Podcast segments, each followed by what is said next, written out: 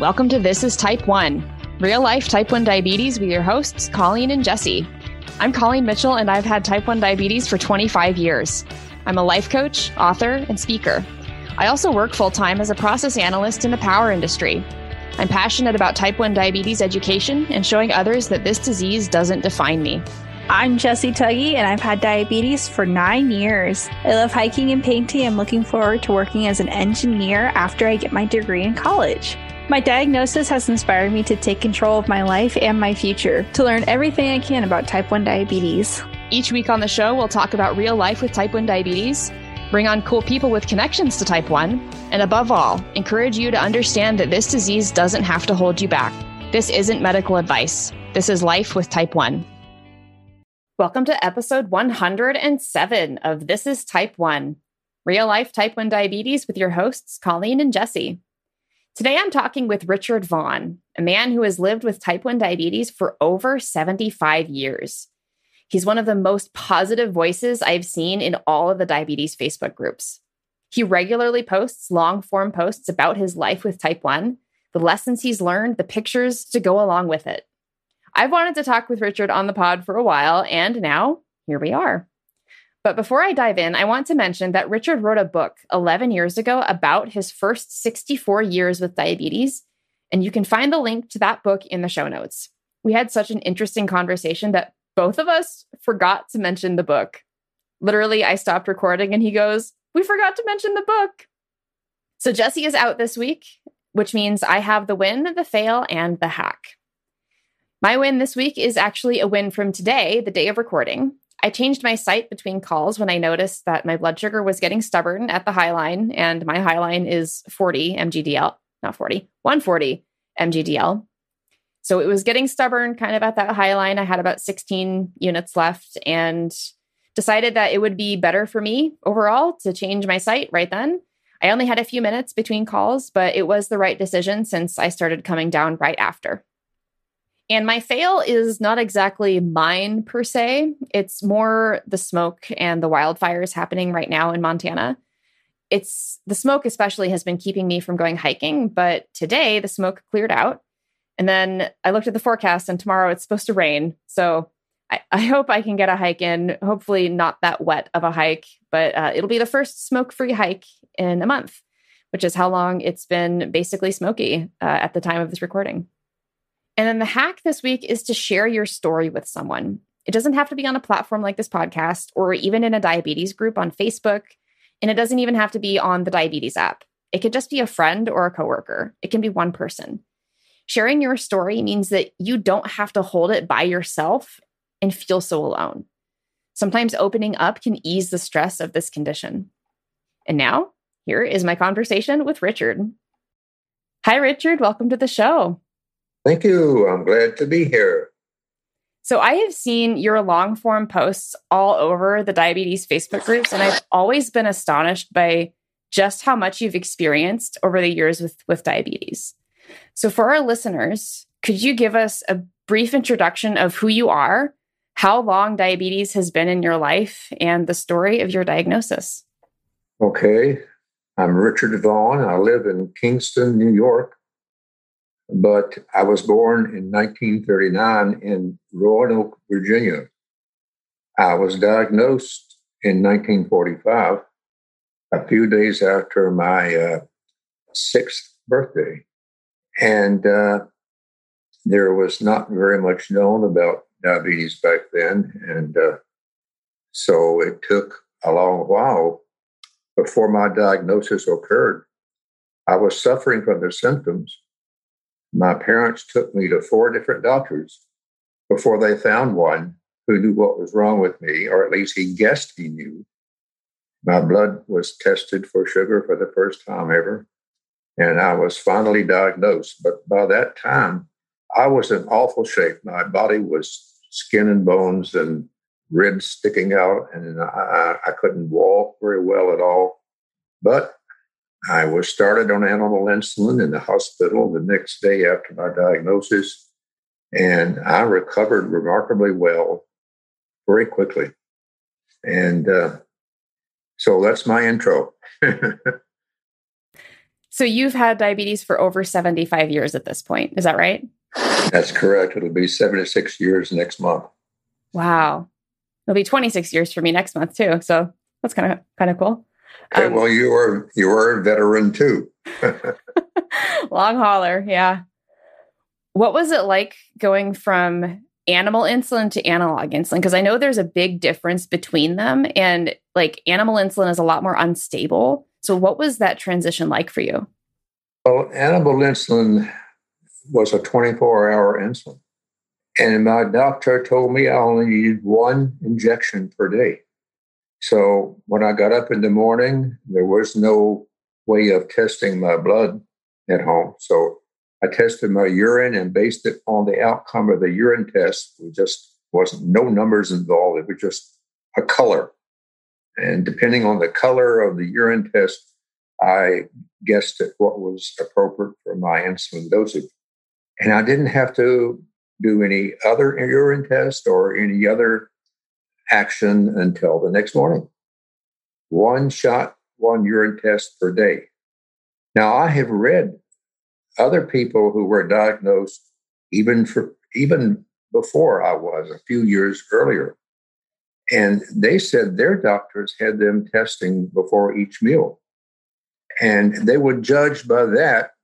They weren't taking insulin before each meal, but they would judge what they should eat, how much, and uh, if they were eating things that they knew raised their blood sugar, they would refrain from eating those things uh, at that time.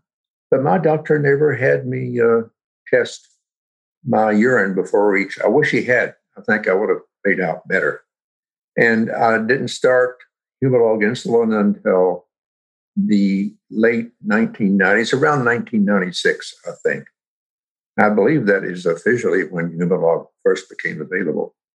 And uh, what a difference. Uh, now, all of a sudden, I was injecting several times per day. I didn't like that instead of just the one time with the animal insulin. But I saw that I was, oh, and I also learned about carbohydrates and I found out there were certain carbs that uh, certain foods that acted fast and others that acted more slowly. So I started taking all that information into play, and I started having fewer high blood sugars. And uh, I started using a glucometer around 1985 that was 40 years after my diagnosis. So I didn't know what my blood sugar was at any time during my first 40 years. And uh, it worked out very well. Frequent shots before each meal, avoiding certain foods. What a tremendous difference. Things improved a great deal. So the, the uh, analog insulin, Humalog, was very good for me. I am just kind of shocked that for 40 years you never knew what your blood sugar was. That's just. I wow. went to see my doctor every six months. He was a GP, general practitioner. He had a setup in sort of a mini lab of sorts. He would determine my blood sugar with an actual blood test he removed from my arm. And he would tell me, Oh, your blood sugar is so high. That was almost his response almost every time.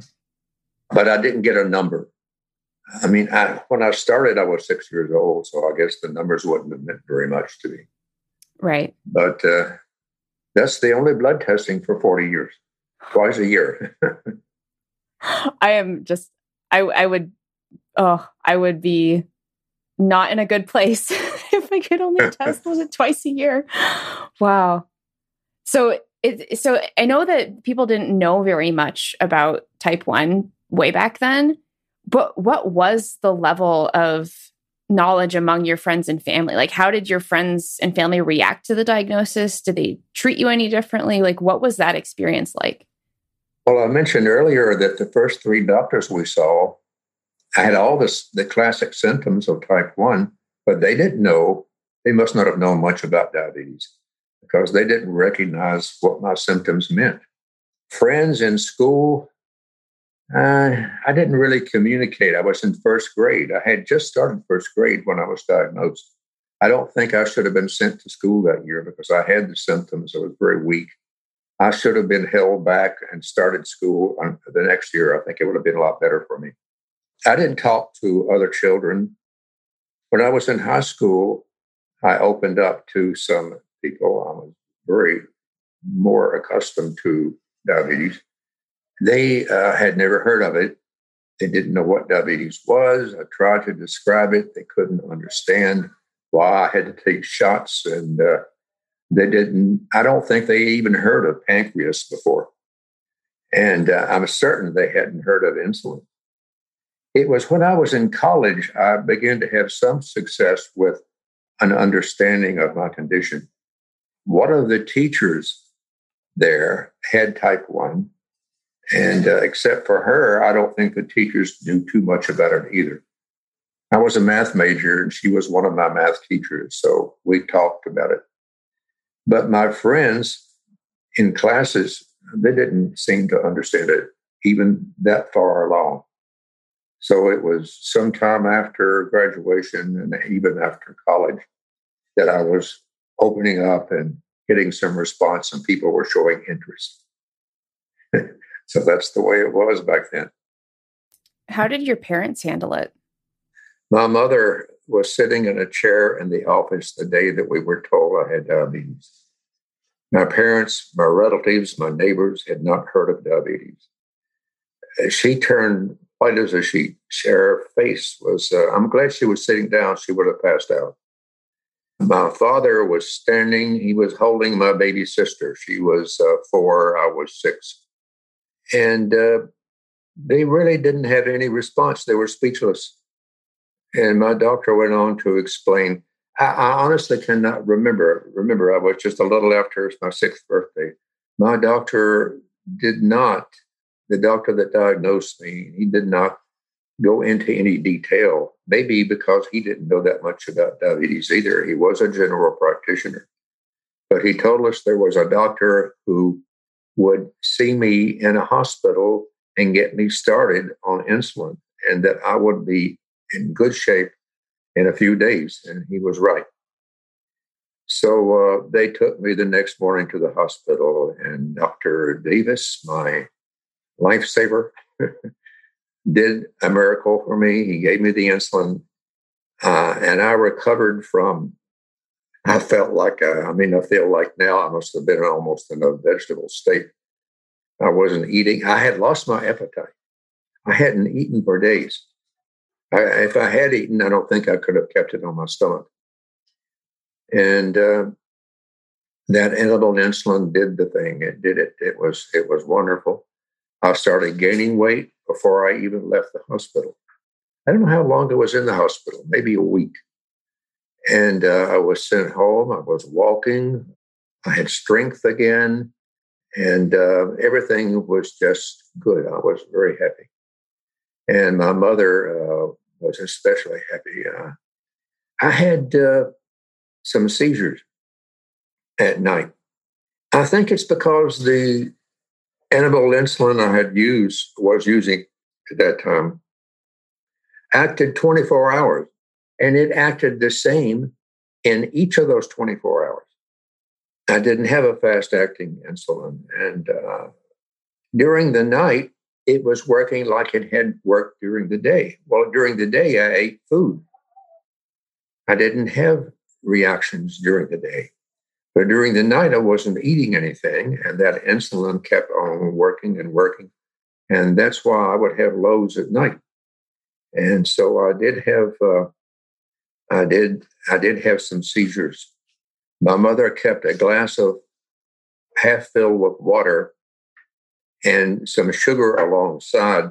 She would pour the sugar into the water, bring it in, and try to pour a little bit of it into my mouth, a little bit of it at a, at a time to bring me out of those seizures. Even after I was married, I was married in 1964, and that was long before there was a fast acting insulin. And it was before 1964, it was about 20 years before I had a glucometer. My wife saw me have seizures. And she did the same thing. My mother instructed her how to, to deal with that. And she did a wonderful job yes. bringing me out of the seizures. Hear her? Do you hear her in the background? yes, I do. I just some. She uh, she hasn't had to do that now in a very long time. I I haven't had seizures like that since I started using a glucometer and having uh, the fast acting insulin. And then I had the insulin pump. I didn't start using an insulin pump until 2007, but that has helped a lot too. Which insulin pump are you on? I'm using the Medtronic 630. I have not decided that I want to use the 670, the 770, or the tandem pump which tells you when you need insulin and then gives you the insulin that they think you need. I don't like that. It scares me. A lot of people saying it works great, but my body works differently. I can I can um, put on a new set, infusion set, and it may not start working out well. Other times it works too well. It seems that I have a lot of scar tissue which is uh, scarring beneath the, the skin surface that doesn't show on the skin surface. And if I uh, put my fuse set in an area where I have some scar tissue, then I'm going to run high for a while. I may even have to change the position of my infusion set to take care of that. Um, so I can have high blood sugar after uh, I've installed a new infusion set. And then if I'm in a place where I have little or no uh, scar tissue, I can have lows. So you see, how is uh, how is the Medtronic 670 supposed to know whether I'm having uh, this kind of a problem and uh, and how much insulin to give me? You might be giving me too much if, in a place where I have uh, no uh, have no scar tissue, or it might be giving me too little if I'm in a place where I do have scar tissue. I, I just think it's I've learned how to control my blood sugar levels very well without it, and I want to make my own decisions. So there. Yeah. Yeah, that's totally valid. Nobody's forcing you to get onto the CGMs. But that's actually how it would work is the CGM would read to the pump. And I, I will admit that there are some problems with it. Sometimes the sensor's off and so it'll give a little bit too much or a little bit like or not enough. And then I have to deal with that. And that's something I've learned how to manage. So I prefer oh. seeing what the blood sugars are and then checking it against my meter. And right. I have my sensor on my forearm right now, so uh-huh. I can see that. Okay. But but it, it's all a, a, closed loop system, and there are there are problems with it. I will admit so that. which pump which pump are you using then? I'm on the Tandem T Slim, and then my co-host, who's not on with us today, she has the Medtronic 770G with Medtronic sensor. Uh huh. I bet yours is better than hers. It is. Sorry, Jesse. Yes, my I, I, I do think mine is a better system. Yeah, I have uh, been in a, a support group for Tandem, just listening in. And they, some of them had left Medtronic. And they, that's the kind of person you need to talk to when you make the change. They said, oh, it's so much better with a tandem. But on the other hand, I know some people who are using the uh, 670 or 770 and and they say, oh, it's working great. I guess for some people, it's fine. So maybe for your friend, it's working good for her. Yeah, that's that's why I'm kind of passionate about letting the diabetics in the world have a choice about what tech or not tech they use instead of the insurance companies telling people what they can or can't have based on what they cover. So that's a big pet peeve of mine is the insurance company saying, "Oh, we don't cover this pump, you have to have this other pump," when the first one might work better. Sounds good. Okay. Okay. So, what are your favorite and least favorite things about having type 1 diabetes? Well, my, my favorite occurred when I knew what I was supposed to do and finally get some control. uh, another favorite is uh, finally finding people who uh, whom I could talk to and who were experiencing the same thing. And that's what I found online. Uh, my first uh, online support group was dlife.com. Maybe you haven't heard of that one. It's an old one.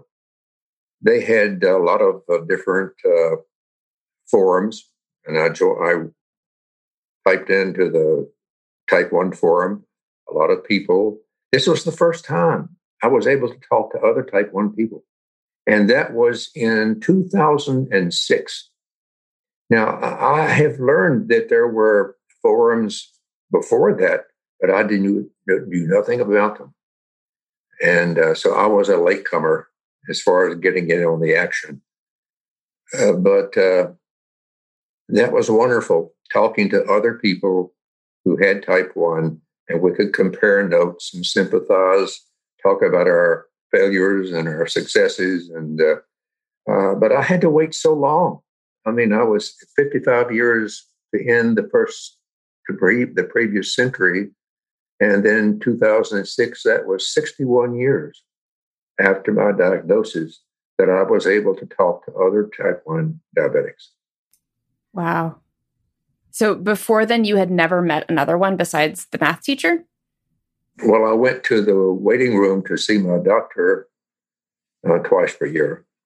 And uh, there were people in the waiting room, but I'm not aware that they were diabetics. And uh, because he was seeing people of all types, and a few of them were diabetics. No, I didn't in the waiting room at the doctor's office or anywhere else. I didn't encounter. I had four type 2 relatives. But uh, so they had some knowledge of what was going on, but I didn't have any type 1 relatives. I was the only type 1 uh, in my family or among my relatives, the only one. I had uh, three different kinds of measles. I had uh, my tonsils removed, bad tonsils. I had, when I was five, all those other things occurred before I was five years old. But when I was five years old, I had chicken pox and mumps. They were so close together, I think, that I may have had one before I got over the other one. That's what caused my uh, the first appearance of my symptoms. I think those two diseases led to internal damage and caused my diabetes. So that's when my parents started taking me to doctors you you may have encountered this yourself in discussions. A lot of people seem to think that it was a disease that caused their not just a few. I'm talking about a lot of people diagnosed with type one. It started with a, the aftermath of some disease they had, and I certainly think that's what happened with me. Mine, my parents think that uh, mine was triggered by uh, a vaccine it was one of the hepatitis vaccines that right after that I started showing symptoms. Oh, I've heard of that. There's a doctor, I can't remember his name in Maryland, who wrote uh, articles thinking that a lot of his patients were diabetic because of the effects of a vaccine. I don't think that ever caught on in a big way, but he was adamant about that. He really did think that was a major cause of type 1. I would not be surprised if we start seeing an uptick in type 1 cases with the COVID vaccine. Yeah, oh, I've already read that uh, that there have been some cases that occurred after uh, COVID and the vaccine. So it, I think this is something that's going to come out more. I agree with you. And it might not just be isolated to type 1. It can I think it can trigger almost any autoimmune disorder. My sister had COVID late last year and she might actually have PCOS now. So there's a relation between either getting COVID, getting the COVID vaccine, some kind of thing related to that, and developing autoimmune, mm. which is kind of terrifying. so, okay. What do you think are the top three most significant changes between when you were diagnosed and now in the medical world with type 1?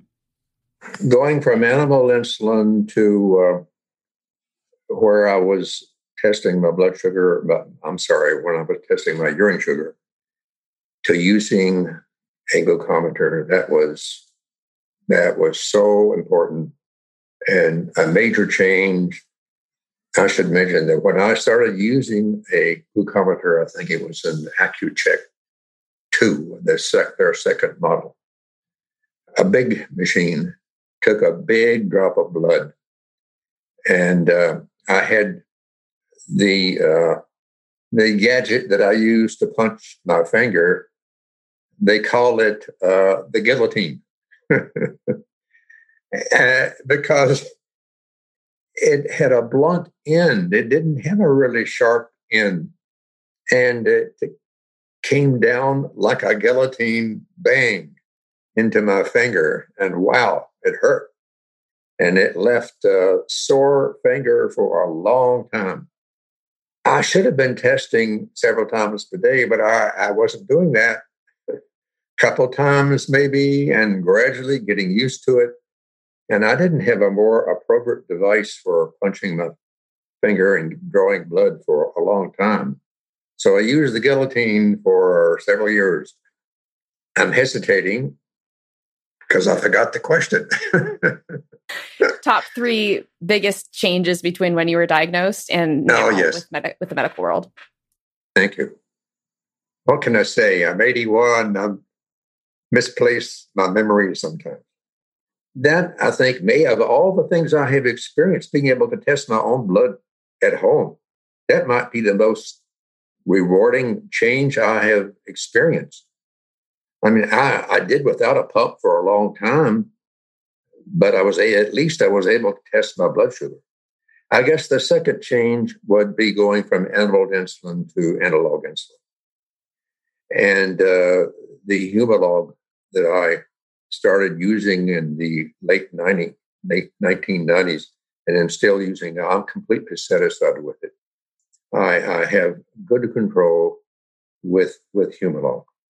Lilly Insulin in Indianapolis. That's where they're located. Lilly uh, sends out medals. Uh, they send out medals for 10, 25, 50, 75 years. I didn't know about that until I was ready for a 50 year medal, and Lilly sent me a 50 year medal. I also have a 50 year medal and a 75 year medal from the Joslin Diabetes Center in Boston. Uh, let's see. I'm going to turn my computer screen around. do you see the medal? I do. And I'll take a screenshot for our listeners to put in the show notes so you can see it too. That is it's really in a, cool. It's in a frame. Yeah, that is awesome. That's my Joslin 75 year medal. A third important thing, I guess, would be the pump. It has helped a lot. I was having good. My first A1C was in 1980. I think A1Cs were begun in 1976. My doctor started them with his diabetic patients. He's a an internal medicine doctor. He started his diabetic patients in 1980. My first A1C was 10 point something. And I imagine that was even worse before that during my early years.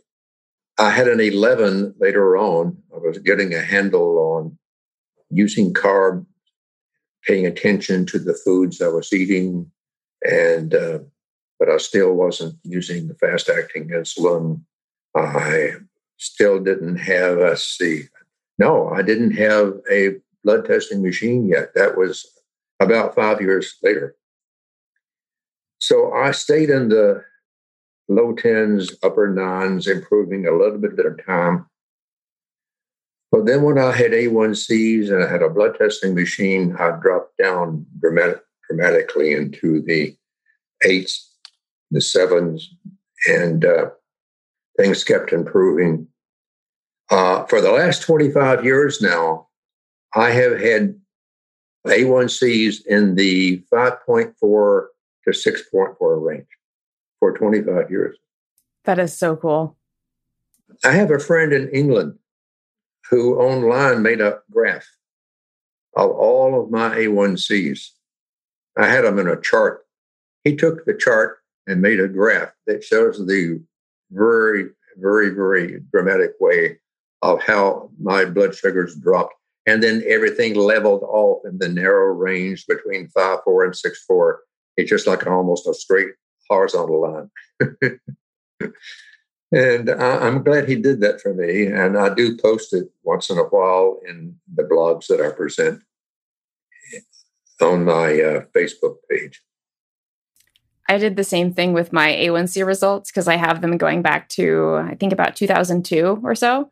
And for those first several years, it was all in the like the sevens, eights, nines. I had 110, like just like kind of seven, eights. And then I found low carb and it went phew, all the way down to the sixes.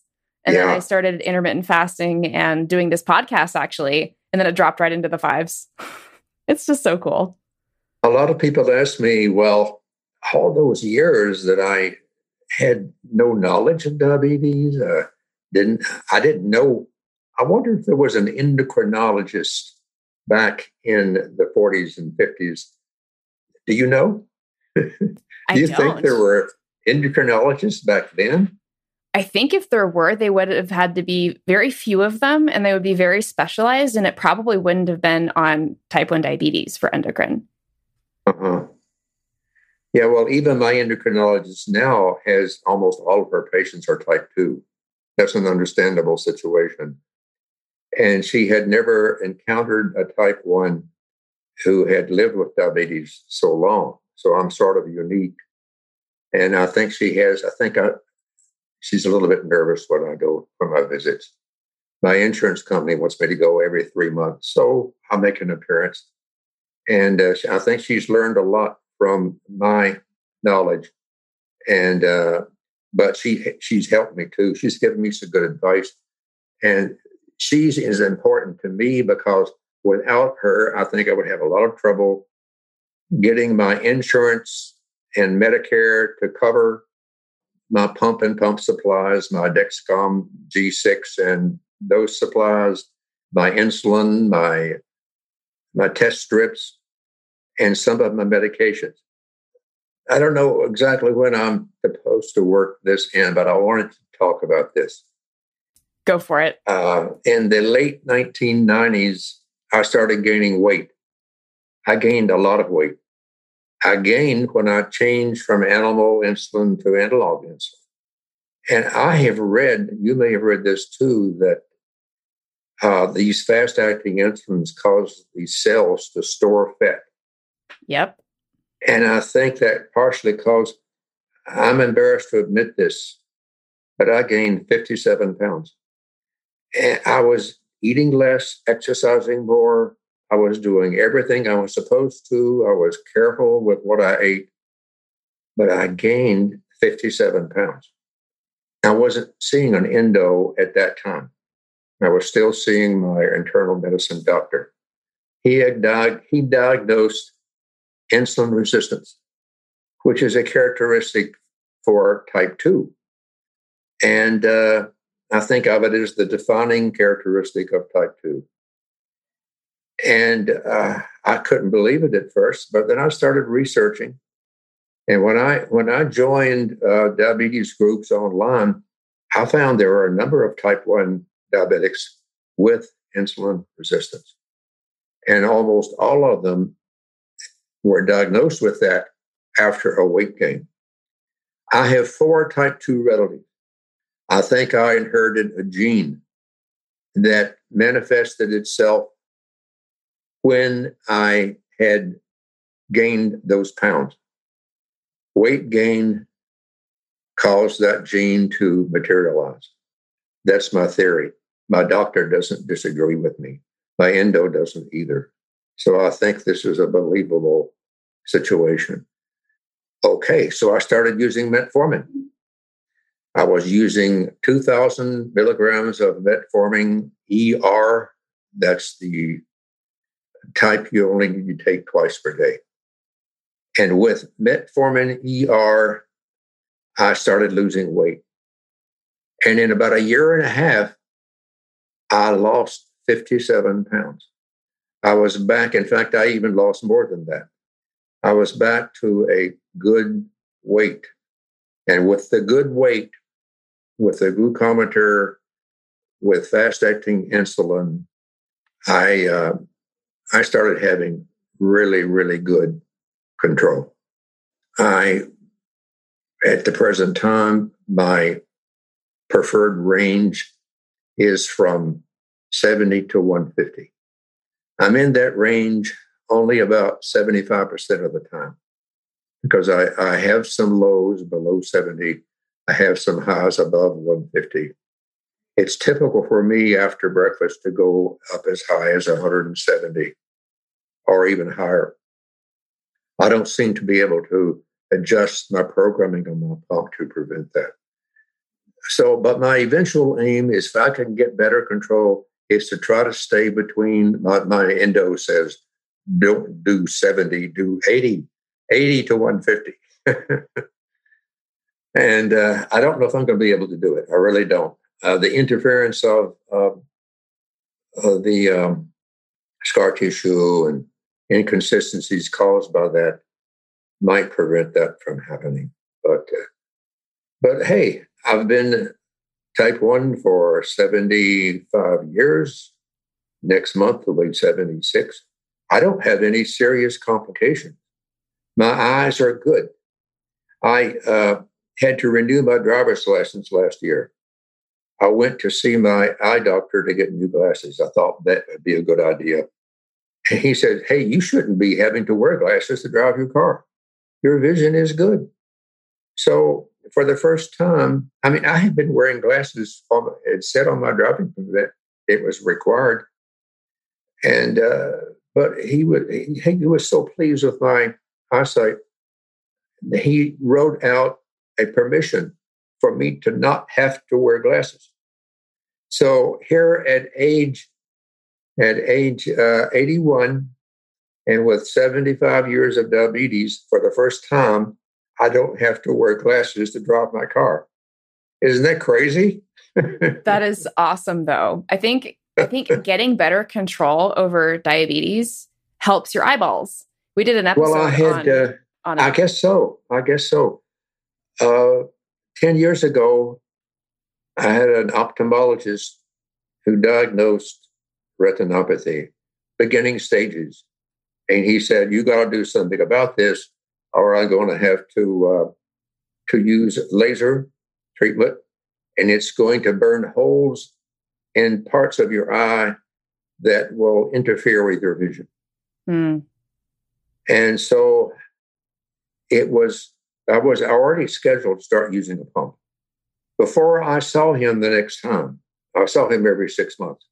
Before I saw him the next time, I was using a pump. And I learned how to program that rascal. And everything was going so good that when I saw him, he says, You don't have any retinopathy now. So it was the pump that did that for me. And I haven't had any retinopathy since. So my eyes are good. Um, my kidneys are good. I have had, uh, I think it's called an ultra scan test. My uh, kidneys are in good shape. That's awesome. And my heart, I've had, uh, what's the name of the test for, for my heart? Uh, Nico. I can't remember the, what's that? Yeah, that, but there's one where you run real fast on a treadmill. Oh, I don't know what that one's called. Which I, I can't do anymore. My legs aren't that good for running on a treadmill. But they gave me a shot which activated my heart, made it beat faster. And I was laying down all the time, and they've tested it. And uh, I don't uh, have any problems with my heart. So those are the big three, right? Eyes, kidneys, heart, all very healthy. I have neuropathy. Hmm. Uh, especially bad in my uh, feet and legs, and it's getting worse. I'm not yet using a cane or a walker, but I think in the near future I'll have to start doing that. I have numbness. I have poor balance. I went to, I was falling down some in the year 2018. my podiatrist, foot doctor, sent me to to get uh, some exercises that might help me with preventing my slowing, uh, falling down. And it helped. Uh, I went for six weeks. I went to uh, a, uh, a, a local place that uh, helped me with uh, with that. I haven't fallen down since the year 2018. So learning particular exercises has helped me a great deal. There's this foam pad that I stand on, a hard foam. I'm supposed to put my feet directly together with one foot mostly in front of the other. And uh, I stand close to my treadmill so I can reach and grab that arm on the treadmill if I have to. And I stand for 30 seconds. And then I switch my feet position so the other foot is the in, in front and do it again. I do this frequently. That's one that I think that exercise has helped me with balance more than any other exercise I use. But I haven't fallen down since the since the year 2018. I, I have good doctors. Kingston has only 27,000 people. It's a small city. I live 90 miles north northwest of New York City. I don't go into New York City. I don't like the place. and uh, my county has done very well with the COVID. Uh, small population. Kingston is the only city in the county. A lot of little little villages. We don't have towns here. We have villages. That's what they're called, and uh, it's done very well uh, since uh, the Delta variant has appeared. There, are, it's picking up. We have a five percent increase in in uh, in our county now. My wife and I have not had the symptoms. I know that I am very high risk at my age and with diabetes for so long. So I have been very careful, but I have a lot of doctor's appointments. Uh, podiatrist, uh, neurologist, uh, endo. I still see my uh, uh, internal medicine doctor and um, my ophthalmologist. And um, I have so many, I'm probably forgetting a few. we, we, got the shots for the COVID. Uh, my wife in the background. She's reminding me we, we have had our vaccines. Yes. I had my vaccines. I had the Moderna vaccine in January and February. So I was, because of my being high risk, I was given uh, sort of a first crack at it when they got started. and uh, I didn't have any side effects. Makes me wonder if I really had an, an active uh, or good vaccine because I, I had no side effects from the first or the second. My wife uh, is much healthier than me. She doesn't have any diseases, but she did have a side effect from the second Moderna vaccine shot. Yeah, I think it just affects everyone differently. So, overall, over your life, it seems you've had a very positive mindset about type 1. So, this question is about burnout. And I've seen in a, in a post of yours that you you've never experienced burnout, but I want to kind of figure out what what what does burnout mean to you? And do you have any advice for diabetics who might be feeling burnt out? In private conversations on uh, Facebook, somebody will tell me that they are, they may not use the word burnout, but they describe what they're going through. And it's certainly a burnout that they're having. I've even had individuals who stopped taking their insulin. That's crazy. Type 1 diabetics, and I don't think they had had diabetes very long. I'm, I'm sick of this. I'm going to stop taking my insulin.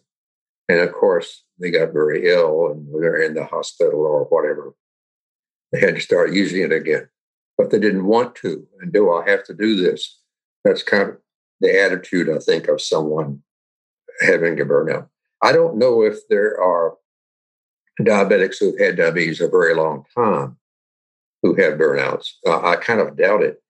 If they have had the experience that, hey, the, what I'm having to do might be annoying, but it's working, it's keeping me healthy, I'm not getting any of those awful side effects so why would they stop under those circumstances? I think it's in the beginning stages that uh, uh, burnout is more likely to happen. To, to happen. A lot of um, what we've seen from talking to different guests is that it, like the definition of burnout varies from person to person. Sometimes it just means you're tired of dealing with it. For me, it's like I get mad at my pump, but it's not really burnout to the point where I'm not going to take care of myself. Right. So there's kind of a range of definitions that people kind of go with. But uh, it also has a, a different definition called diabetes distress.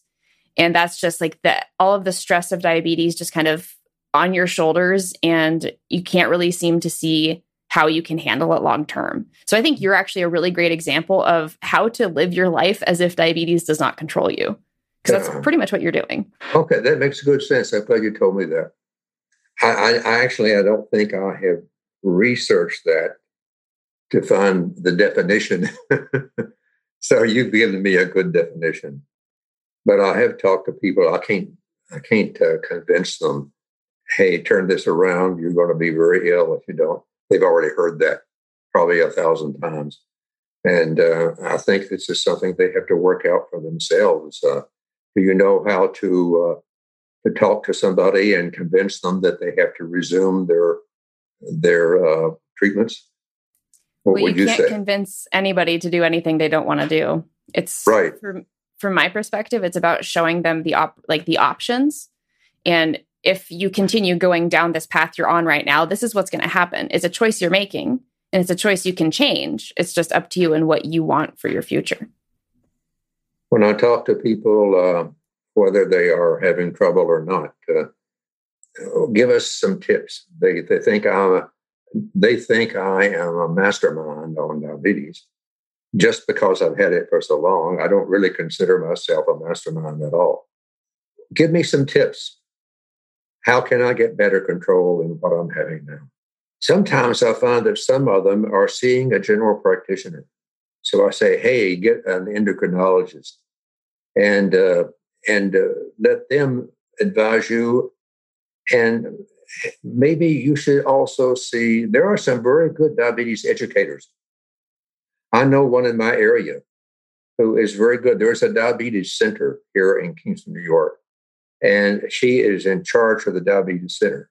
And it, uh, she's not an endocrinologist, but she's a, a diabetes educator, and I think she has helped a lot of people. So I tell people who want tips about those two things. And then I ask them if they are using fast acting insulin do you realize that there are some people still using animal insulin? No, I did not know that. Yes, uh, in some in some parts of Europe, you can order the animal insulin and receive it. Your doctor has to approve. Your local doctor has to approve. There are people who did so well on, on animal insulin. I guess I did too. I didn't have any complications they don't see any point in switching to any other kind. So they're using animal insulin and still doing very well. I guess so, if it ain't broke, don't fix it. yeah, exactly. That's a, an old line that uh, has come into play in my life a lot of times.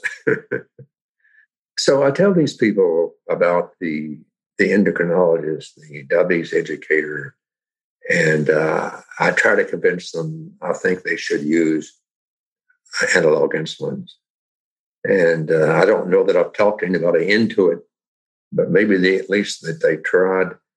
I make sure they have a glucometer, that they're using it when they should before each meal and when they feel low and what have you. And uh, so I, I, just go on and on with these things. Uh, I don't know whether any of my tips are, are good. Uh, I tell them how much my pump has helped me, how much my my Dexcom has helped me. I started using the Dexcom before it was good. They really early Dexcom, I think it was the Dexcom 7 and the 7 Plus. They yep, were awful. Those were the first two ones. Yep. They were awful. And uh, I stopped using them. I got disgusted. And uh, so I was using my glucometer a lot a lot more than I'm using it now. Then, then the, I don't know. I started liking them when the G4 came out. That's that was pretty. on. You started with that. I did, yeah. Yep, and uh, it was good. I, I'm disappointed that the G5 and the G6. I'm using the G6 now. The transmitter battery only lasts three months. Why oh. not five months like the G4? I like the G, uh. G5. I think the G5 lasts, I think the battery lasts five months. Those are expensive to buy a new transmitter. And uh, the G6 only lasts three months.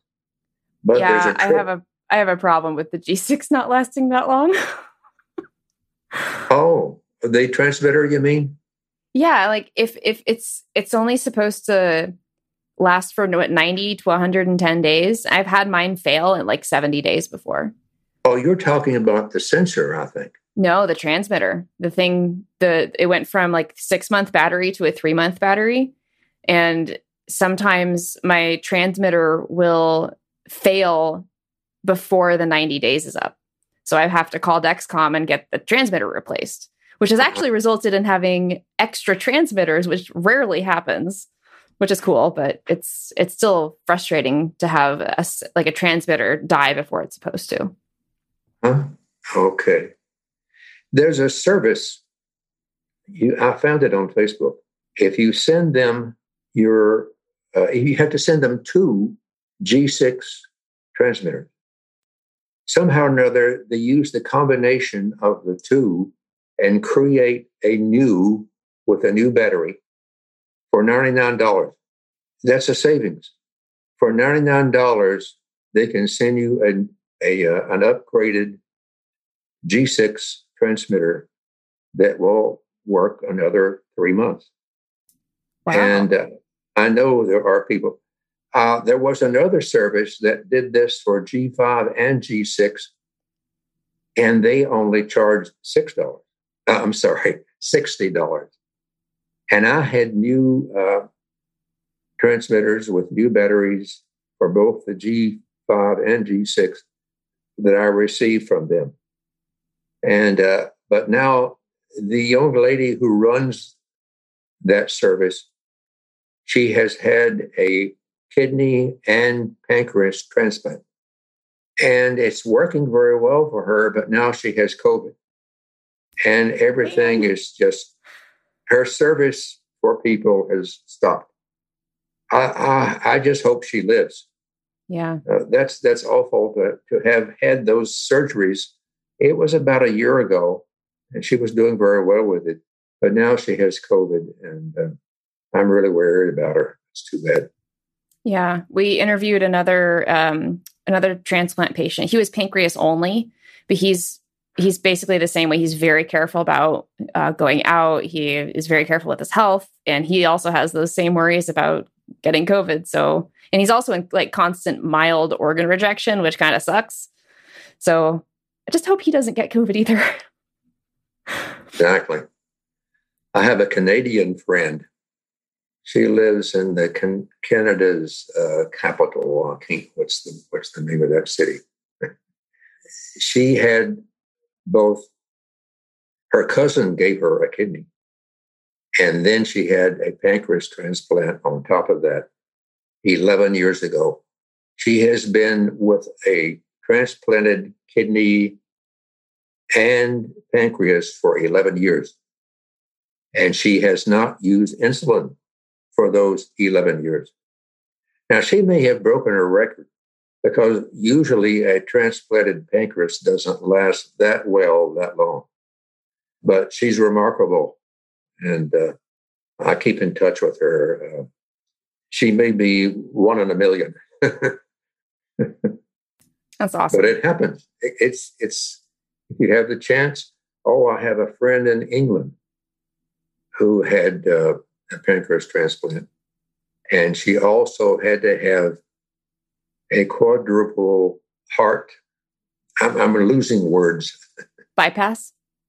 Bypass, quadruple bypass. All of that within a two year period.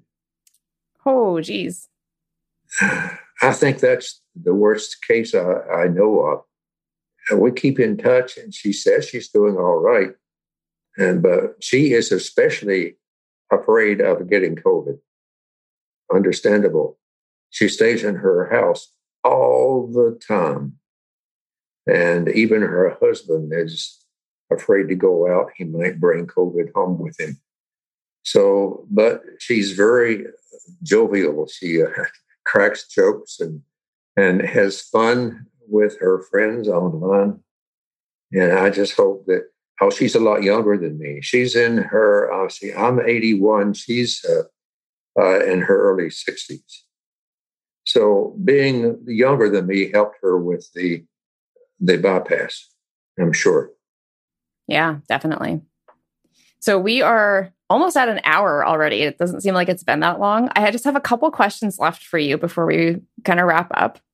I've talked too much. I'm sorry. it's okay. I love it. It's it's awesome hearing stories from like way back then because I I couldn't imagine going through that, but here you are having lived it. It's just awesome to hear that you have had a su- successful life so far.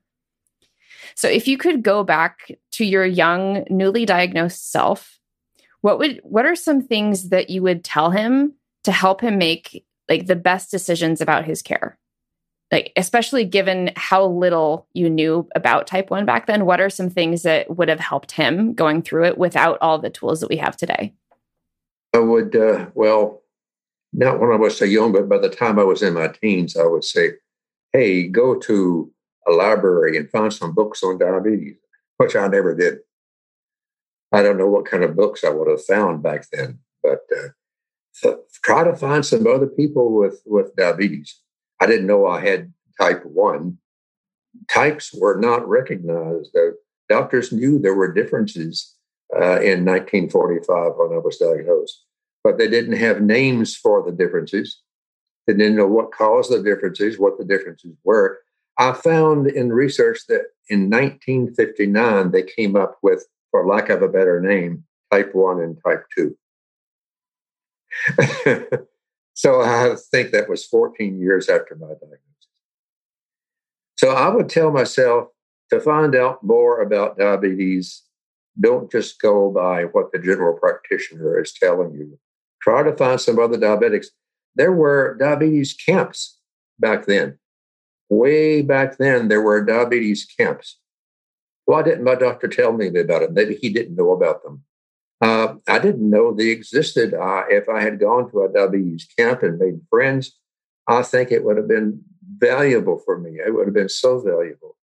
Start communicating with other diabetics and find the best doctor you can. Find an endocrinologist because a specialist on diabetes may have existed back then even in Roanoke, Virginia. I mean, Roanoke, Virginia has almost 100,000 people. I bet there were some specialists back then.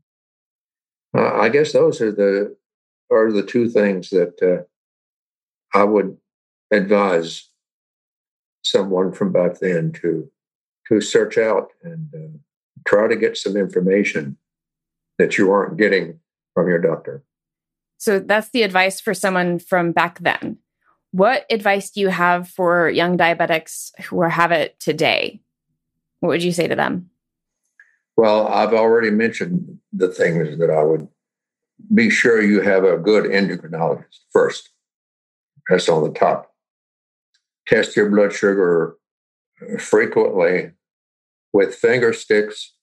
And after you have some handle on it, you know how to deal with carbohydrates, you know which foods are going to be most likely to raise your blood sugar fast, others slower.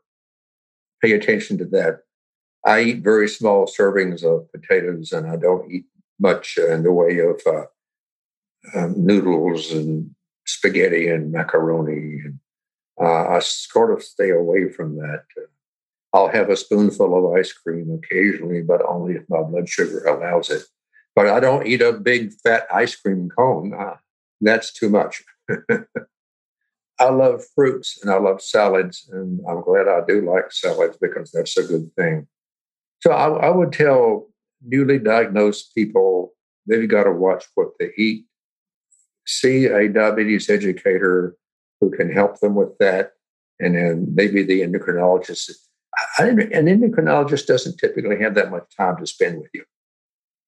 But a diabetes ed- educator might sit down with you for a half an hour or more, make an appointment, and you can get valuable, useful information from an educator. So those are some of the things. And gradually, don't start right off using a pump. Don't do it. It's premature. Learn how to control with finger sticks and with a glucometer. Work your way up to the point that you feel that you're having reasonably good control, and then start using a pump if you if you want to. And uh, you could start using a, a CGM before you use the pump.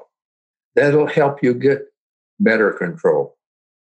Um, and with the aid of the uh, the CGM and getting as good a control as possible, then maybe think about using a pump. That's so, also a good. I, uh, that's a good tip. Also, when your pump fails, so if you have a pump failure and you need to wait a few days to get a replacement, and you have to go back to multiple daily injections, knowing how to do that is really important. and if you don't have long acting insulin, I think the the tip is to give short acting insulin every three hours. So oh, is that right? I hadn't heard that. Okay. Yeah. So if your pump fails, you don't have long acting, every three hours, give short acting. Yeah, because uh, a lot of people say their insulin works for three or four hours. So that makes sense. Uh, yeah, that, that's good sense. Thank you. All right. If people want to reach out to you to learn more about you, where can they find you online?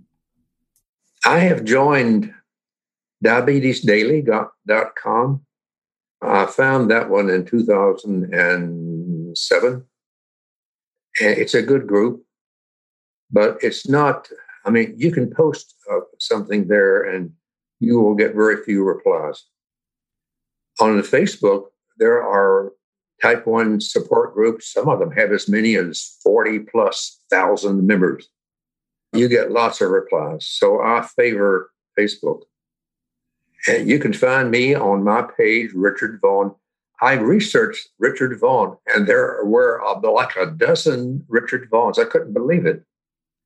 In some cases, Vaughn was spelled differently from mine, but uh, there are a lot of Richard Vaughns, so you have to find the one that lives in Kingston, New York, I guess, and uh, tap into his page. My page is open to the public, so you don't have to be a Facebook friend to talk to me there, to talk to me in the private message service, to read my post, to respond to my post, to share my post doesn't require being a friend because it is open to the public. And I have a lot of people who do share my post and, respond to uh, my post and uh, interesting conversations. I like that. All right. We will link to your Facebook page in the show notes. I wanted to say again, thank you so much for agreeing to come onto the show. It's been amazing listening to your stories. Thank you. I enjoyed it. All right. Our question for you guys this week is what part of Richard's story did you enjoy the most? After 75 years with type 1 diabetes, he has collected a lot, and we did not even touch on most of them. We just went through a few, and he has plenty more. And that is it for this episode of This is Type 1. Thank you so much to Richard for coming on as a guest to the show. You can find him on Facebook in any of the diabetes groups, and you can find the link to his Facebook page in the show notes. And you can find the show notes at inspiredforward.com slash episode 107. That's the number 107. You can apply to be a guest by visiting thisistype1.com with the number one. Our music is by Joseph McDade. If you want a hit of focused inspiration in your inbox every week, sign up for my email list at inspiredforward.com. Now, if you think diabetes is the center of your life and you don't want it to be like that anymore, please send me a message. I help type 1 diabetics go from stressed and overwhelmed about the condition to relieved and self confident that you can handle anything that diabetes throws at you. And I really believe that you can. I'm on all social media and Clubhouse as at Inspired Forward. I'm on the diabetes app as at Colleen Mitchell, and our email is colleen at inspiredforward.com. You can find our podcast Instagram at This is Type 1 Pod with the numeral one. Jesse's on Instagram as at JJ underscore Crystal KAT. Please feel free to send her questions or comments about Type 1 or about the show. Thank you so much for joining me today. Be sure to listen next week for another episode about real life with type 1 diabetes. Remember, you control your diabetes, it doesn't control you.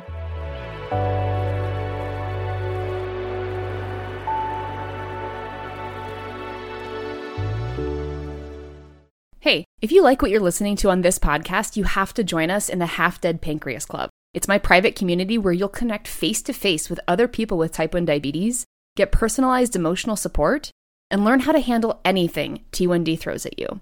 Join us over at inspiredforward.com slash community. I can't wait to see you there.